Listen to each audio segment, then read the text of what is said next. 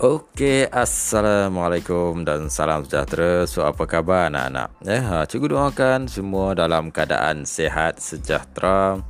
Ya, di samping keluarga tersayang ya dan dapat meneruskan ya ha, PDPR kita serta stay fokus untuk SPM 2021 yang akan diadakan pada tahun hadapan ya. Okey, so pada episod yang lepas cikgu dah berikan tip yang pertama iaitu bagaimana ya bagaimana kita nak menguasai biologi ini. Okey, yang pertama cikgu kata untuk anak yang anak yang baru dengar episod yang kedua ini ya ha, so yang pertama sekali kita kena ha, cuba untuk mengulang kaji dalam tempoh sekarang ini cuba untuk mengulang kaji bagi topik-topik yang telah kita pelajari di tingkatan 4. Okey. Baik.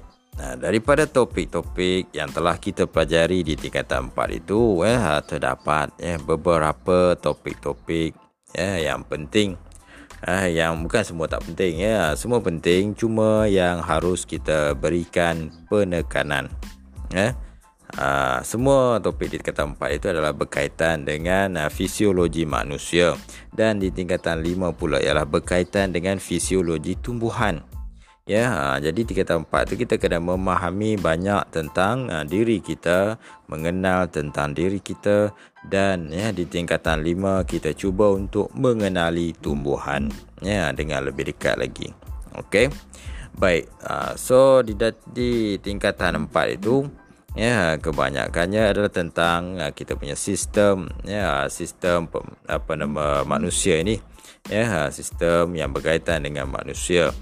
Okey. Uh, baik juga dalam itu kita dapat mengenal pasti tentang uh, sel ya yeah, tentang pembahagian sel. Okey. Uh, jadi semua itu adalah yang berkaitan dengan kehidupan kita manusia. Okay, iaitu uh, mesti ya kita fahami konsep-konsep yang ada di dalam itu ya uh, terutamanya bagi konsep tentang ya meiosis dan mitosis ya uh, itu antara ya, kebanyakannya kalau uh, pelajar-pelajar cikgu pun ada yang uh, masih lagi confused di antara mitosis dan meiosis okey Ha, baik. So cuba kenal pasti ya. Ha, cuba kenal pasti topik-topik ataupun uh, apa yang uh, menjadi yang membelenggu anak-anak daripada menguasai tajuk tersebut.